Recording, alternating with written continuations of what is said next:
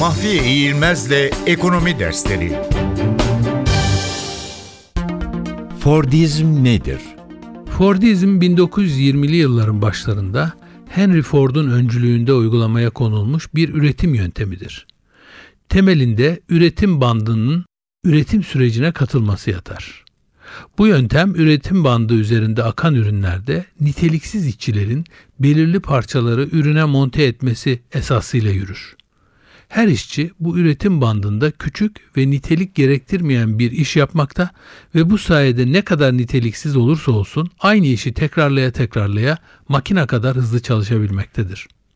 Bu yolla üretimin standartlaştırılması, kitlesel hale getirilmesi, kolayca denetlenebilmesi, niteliksiz işçilerin büyük ölçekli üretimde hem ucuza hem de hatasız kullanılmasının sağlanması gerçekleşmiş olur.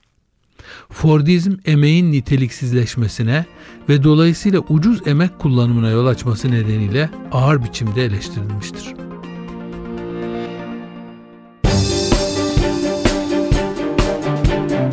Mahfiye İğilmez'le Ekonomi Dersleri